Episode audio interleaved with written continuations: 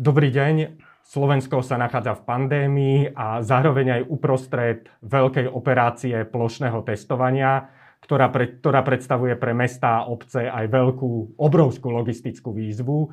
O tom sa dnes budeme rozprávať s primátorom Trenčína a prezidentom Únie miest a obcí Slovenska Richardom Rybničkom. Dobrý deň. Dobrý deň. Možno prvá otázka, pán primátor. Ako je Trenčín pripravený na plošné testovanie? Zvládnete to?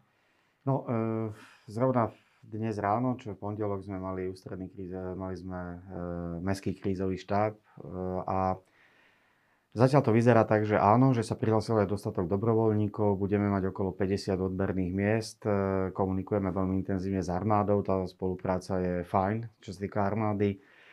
No a veľký problém samozrejme bude otázka zabezpečenia zdravotníckých e, zamestnancov a e, zdravotníckého personálu, ktorý ale musí riešiť armáda v spolupráci s ministerstvom zdravotníctva.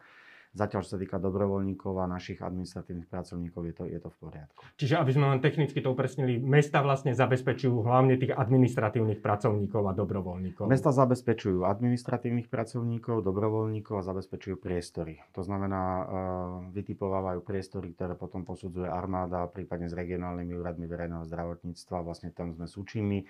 Samozrejme sme v diskusiách aj s rôznymi inými vecami, ako sú hasiči a ďalšie veci, lebo nie úplne všade funguje miestna štátna správa, takže je to na tých mestách a obciach.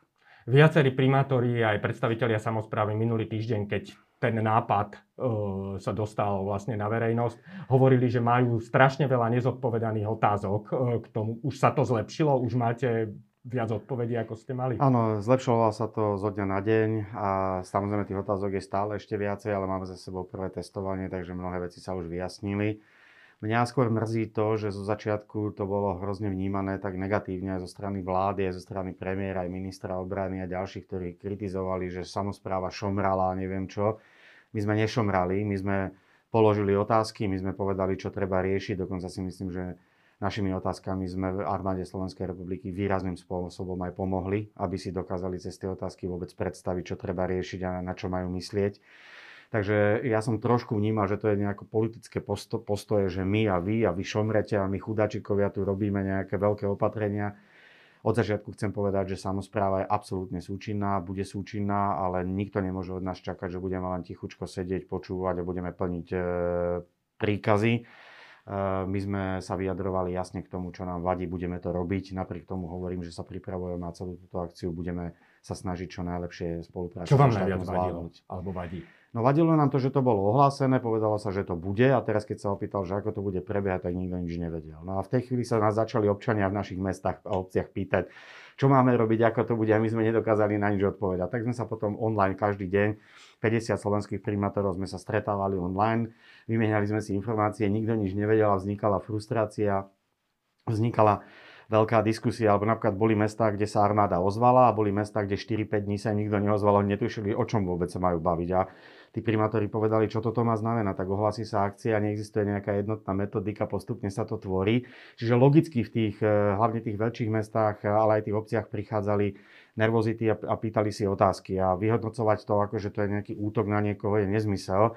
Takže sú to prirodzené otázky, na ktoré sme potrebovali odpovedať. Vy z titulu funkcie prezidenta Únie miest a obci chodíte aj na zasadnutia uh, ústredného krízového štábu? No, malá poznámka, ja som prezident Únie miest Slovenska. Miest, tak, pardon. Uh, áno, ja som, ja som ako prezident Únie miest, uh, ako uh, prísediaci e, alebo člen ústredného krízového štábu, čiže ja tam chodím, my tam stále sedávame celý ten čas. A vedeli ste o tom, že sa pripravuje takáto operácia, alebo ste sa to dozvedeli až z toho vyjadrenia premiéra? Nevedeli sme o tom. Nikto o tom nevedel. Ústredný krízový štáb o tom nebol informovaný. Vlastne pán premiér to oznámil a sám potom povedal, že to pripravovali v ušom kruhu a ja stále budem hovoriť, že v prípade, že by napríklad pri tom uh, ušom kruhu boli aj mesta, aj obce, tak tie otázky, ktoré prišli následne, mohli prísť oveľa skôr a možno aj ten štát by to ešte lepšie dokázal odkomunikovať. Minimálne asi by bolo aj pre úspešnosť tej operácie lepšie, keby to ohlásil premiér spoločne s vami, ako s, so subjektami, ktorých sa to zrejme najviac dotkne. Ja sa priznám, že ja fakt nie som tu od toho, aby som nejako komunik- komentoval eh, komunikačnú stratégiu premiéra. Ja sa snažím absolútne zostať nad vecou v tom, že, že vyjadrujem názor, že, že mesta a aj, aj obce na Slovensku chcú e, pomáhať štátu, e, sú súčinné, konec koncov v prvej vlne mesta a obce potiahli aj na úkor štátu, teda na, na vlastne miesto štátu. Takže my chceme spolupracovať, ale pravda je taká, že nám zase vadí, aby si nikto nemyslel, že sme nejakí podriadení vlády, alebo že sme tu nejakí e, ľudia, ktorí budú na slovo poslúchať a zrážať petami, lebo vláda niečo povedala. My sme všetci politickí predstavitelia priamo volení v našich mestách a obciach. Tí obyvateľia nás veľmi dobre poznajú, lebo sú každý deň s nami, komunikujú s nami a nemôže nás niekto vystavovať do pozície, že niečo povie a keď sa nás tí ľudia pýtajú, ako to máme robiť, tak my vôbec nevieme odpovedať, lebo nikto s nami nekomunikuje. Čiže musíme aj v tejto situácii hľadať ten balans medzi tým, že je tu štát a je tu samozpráva a sú to dva rovnocenné celky. Nesmieme sa chovať, že tu je nejaký nadriadený k podriadenému. Tak, takto by to fungovať nemalo. Momentálne beží aj taká diskusia o zmysluplnosti celého tohoto plošného testovania ako akcie. Vy si o tom čo myslíte osobne? Ja osobne musím povedať, že ja som teda ani nie epidemiolog, ani nie lekár. Ja už naozaj nemienim sa nejako vyjadrovať bližšie k tomu. Celá tá záležitosť z našej strany je, že máme zabezpečiť logistiku a máme byť proste pripravení tej akcii pomôcť. A ja sa spolieham na to, že dnes na ústrednom krízovom štábe špičkoví epidemiológovia slovenskí a lekári sa vyjadria k tomu, či to má zmysel alebo to nemá zmysel a na základe toho sa potom rozhodne, že či áno alebo nie. Ja som na to veľmi zvedavý, ale myslím si, že sa dostávame do, v tejto chvíli do situácie, kedy by sme absolútne mali počúvať nariadenia špičkových slovenských epidemiológov a lekárov. Teraz si myslím, že každý politik by sa mal na základe tohto rozhodovať a nie na základe pocitov a nejakých emócií a toho, koľko prišlo ľudí a či to bolo pekné, či sme si nosili zákusky, lebo v tomto sme my, myslím, ako slovenský národ a obyvateľia Slovenska známi, že sa vieme v kritických situáciách zopnúť, ale v tejto chvíli si myslím, že absolútny rad na epidemiologoch a tých treba počúvať. A zaznievajú tam ich hlasy na tom ústrednom krizovom štábe intenzívne, alebo to je skôr taká, lebo vonku sa skôr dostávajú také politické prekaračky z toho ústredného, alebo politické prestrelky, že či tam je Ano. hlas odborníkov dostatočne zastúpený. Je, je, je tam naozaj mm, pán Mikas, ktorého ja osobne si vážim a je, je naozaj je to človek, ktorý rozumie veci. Eh, sú tam názory, ktoré sú eh, prezentované eh, ako názory epidemiologickej komisie, kde pán profesor Jarčuška je a tak ďalej. Čiže v tejto chvíli tam zaznievajú tie názory. Prirodzene nie vždycky sa to úplne rešpektuje, lebo mm, sú tam aj politické názory a hľadajú sa kompromisy, ale ten názor tam je počuť, myslím si, že veľmi jasne. Váš taký, lebo tá vlastne úspešnosť tej, toho plošného testovania závisí asi aj od toho, ako to ako tomu ľudia uveria a ako sa toho zúčastnia, tak z takých signálov, čo máte povedzme z Trenčína, prídu ľudia vo väčšom počte sa testovať? Ja to fakt neviem v tejto chvíli povedať. Ja mám rôzne reakcie. Prídem, neprídem. Eh, je to naozaj rôznorodé a netrúfam si na toto odpovedať. Faktom je, že profesor Krčmery povedal, že v ľuďoch je taká prirodzená zvedavosť, že či je alebo nie je mm, pozitívny, tak si myslím, že tá prirodzená zvedavosť zafungovala aj na Orave, aj v Bardejove a že tí ľudia prišli pomerne veľkých počtoch sa dať otestovať, lebo sú sami zvedaví, ako to s nimi je. Takže z tohto pohľadu si myslím, že ten efekt zvedavosti u tých obyvateľov zohráva úlohu bez ohľadu na to, či je niekto z Oravy, z východného Slovenska, z západného Slovenska zo severového z juhu. Eh, s pandémiou sa boríme už od marca. Ako to postihlo samozprávy? Ako to postihlo mesta a obce? No, samozrejme, že e, bolo to veľmi kritické aj pre nás, lebo e, začiatku sme nikto nevedeli, čo máme robiť. Nemali sme žiadne ochranné prostriedky, nevedeli sme, ako sa s tým vysporiadať. Bola to nová skúška pre všetkých, to znamená, bolo to nesmierne náročné. Boli sme v každý deň v kontakte a v podstate sme improvizovali v situáciách, ktoré boli. Viete, že vtedy naozaj sme nevedeli, že sa máme chrániť, čo to znamená, nemali sme definície. Zasiahlo to rozpočty, museli sme riešiť otázku zamestnanosti, či znižovať mzdy, neznižovať mzdy. Zastavili sme všetky investičné akcie v mestách, čiže zastavil sa život v mestách úplne z hľadiska rozvoja miest a tak ďalej. Čiže bolo to veľmi, veľmi ťažké obdobie. Potom sme rokovali s vládou, vláda Slovenskej republiky nám teda nedala, ne, nedala nejaké vykrytie, ale dala nám pôžičku, takže sme tú pôžičku mnohé samozprávy využili. Považujete to za dobré riešenie, tie uh, pôžičky, ktoré vláda ponúkla? Takto v tejto chvíli, uh, samozrejme, že aj jediné v tej chvíli možné a nechce sa mi už k tomu vrácať, mnohí sme ich využili a pomohli nám. Samozrejme otázka je, ako bude prebiehať tá reforma verejnej správy, ktorú slubovali. My sa ako Únia miest do toho určite zapojíme. V konečnom dôsledku my sme boli iniciatívni toho, že to treba spraviť aj na základe nášho tlaku tlaku sa to objavilo v programovom vyhlásení vlády. ja predpokladám, že keď sa čas toho podarí, takže sa potom naplní ten slúb, že to ministerstvo zmení na nenavratnú požičku, keď, to, keď sa to ukáže. Ale vo svojej podstate si myslím, že to samozprávam tým, čo to zobrali, pomohlo a že pomohlo ich to pripraviť na, tú, na ten horší čas, ktorý nás čaká na budúci rok. V akom zmysle horší? Čo no, bude? E, pokles podielových daní, pokles ekonomiky, nižšie príjmy, e, oveľa tvrdšie e, represie v rámci rozpočtu, v dotáciách, vo výdavkoch a tak ďalej. Čiže ja si osobne myslím, že samozprávy tento rok ešte skončia relatívne uspokojivo, čo sa týka financií a myslím si, že žiadna z nich nebude na tom tak, že by mala padnúť.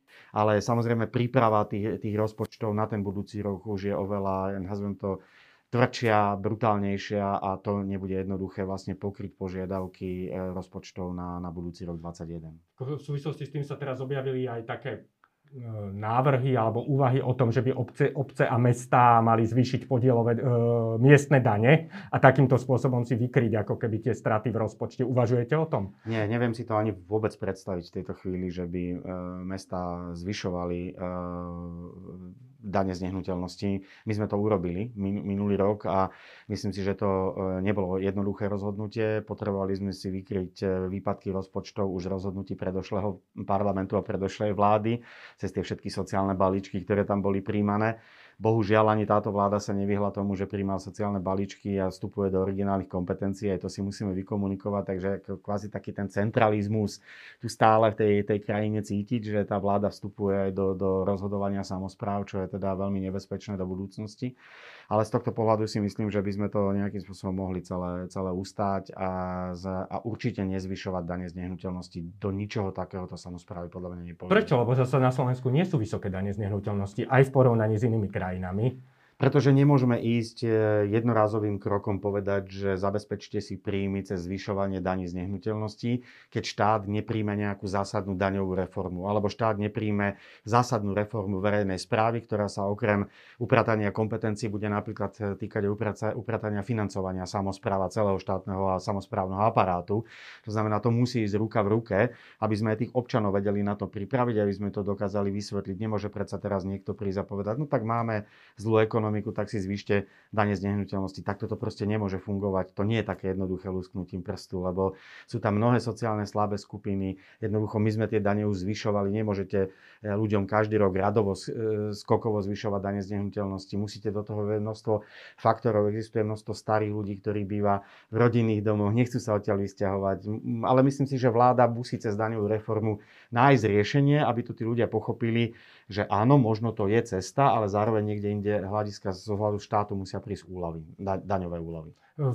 Ktorý dôsledok tej pandémie vlastne znamená pre vás najväčší výpadok príjmov? Že, z čoho? Čoho je no tak samozrejme ten, ten najväčšie, tie najväčšie riziko je, že keď by sa išlo do totálneho lockdownu e, a tým pádom by sa zastavila kompletne ekonomika a bolo by napríklad, e, stúpal by počet nezamestnaných, tak tým pádom by boli menšie príjmy daňu z, z príjmov fyzických osôb, pretože to je ten najkľúčovejší zdroj pre všetky samozprávy, do, ktoré dostávame a čím viac nezamestnaných bude, tým menej tých daní, daní príjmu fyzických osôb bude. Čiže toto je najväčšie riziko, ktoré tu bude prepad v daniach z príjmu I keď ten raz nezamestnanosti sa zatiaľ neukazuje taký dramatický zatiaľ, ako sa odhadovalo na jar. Áno, samozrejme, nejaký výpadok to, nejaký výpadok to samozrejme bude.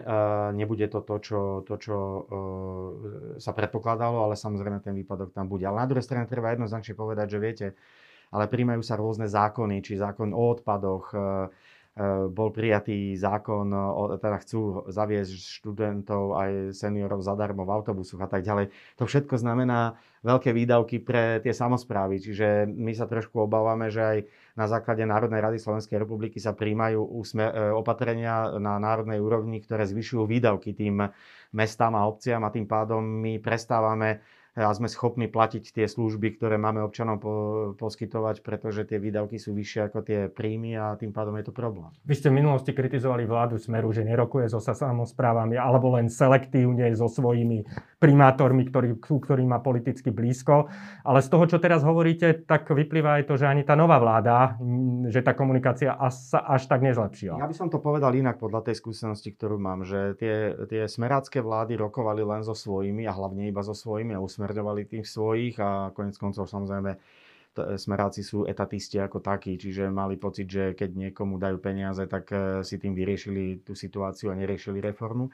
Táto vláda s nami rokuje komplexnejšie, musím povedať. Nepozerá sa na nás cez stranické trička, ale pozerá sa na nás ako na samozprávu. Ale zároveň som trochu vnútorne vyrušený, že pri rokovaniami s tými ministrami cítim, že sú to možno v niektorých prípadoch ešte silnejší etatisti a centralisti, ako, ako, boli, ako boli tie predošlé vlády. Čiže musím povedať, že samozrejme do toho prišiel COVID, takže musíme si na to počkať, ale mám také tie pocity z tých rokovaní, ako keby niektorí títo predstavitelia vlády boli ešte väčší centralisti. Čo sa to napríklad prejavuje? Keď no tak e, poviem tak, sociálny balíček typu vstúpime do originálnych kompetencií, autobusy, e, v autobusoch ľudia budú chodiť zadarmo, teda všetci študenti a všetci, e, všetci seniory, pričom to je originálna kompetencia samozpráv, ktorú si tie samozprávy už dávno vyriešili, mnoho obyvateľov tam už zadarmo jazdí a teraz zrazu príde zásah štátu do originálnej kompetencie, je to vybavené.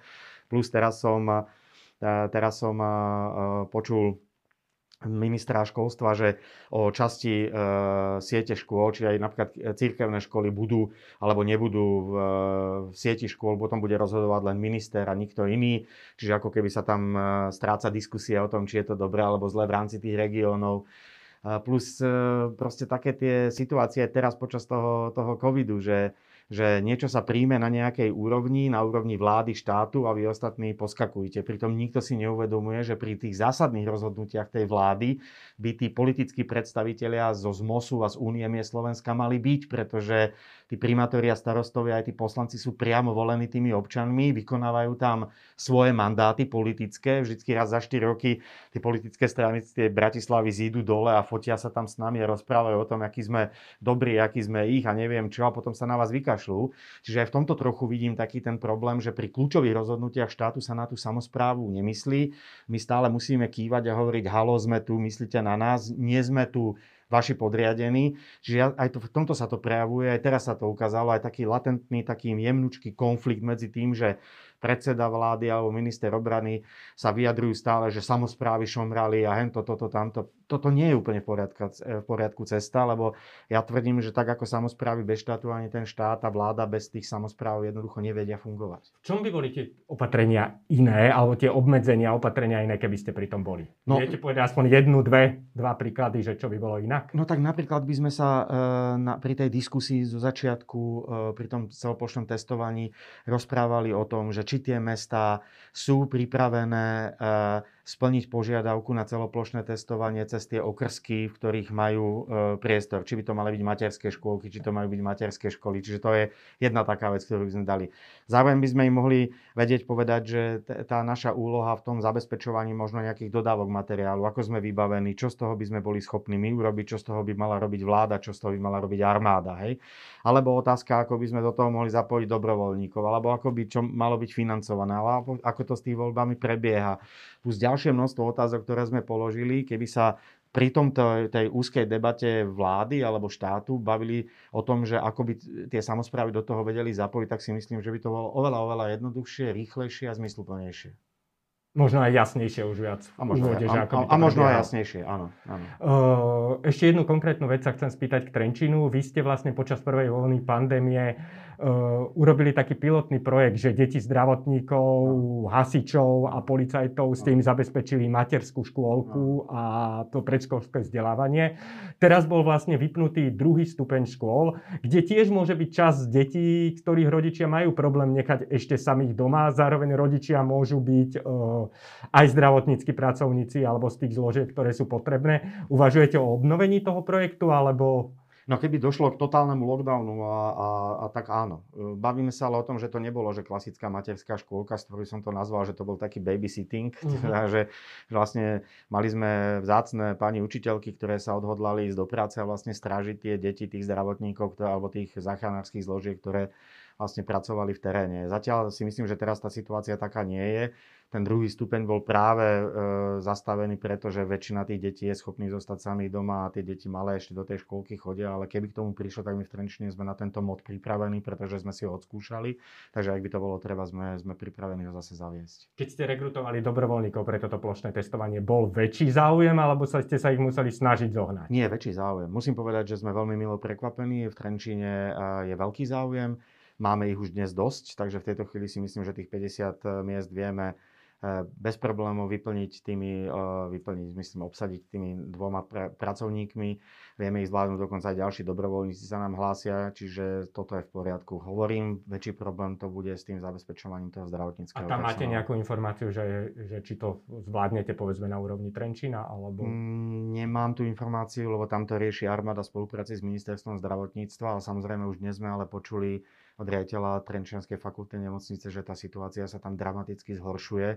Tých lôžok dramaticky ubúda a už museli prosiť e, iné nemocnice v kraji, aby začali reprofilizovať jednotlivé oddelenia preto, aby sa začali, mohli príjmať pacienti. Čiže začína tá situácia s tými nemocnicami začína byť nesmierne, nesmierne vážna. Ďakujem vám veľmi pekne, pán primátor. Ďakujem vám pekne.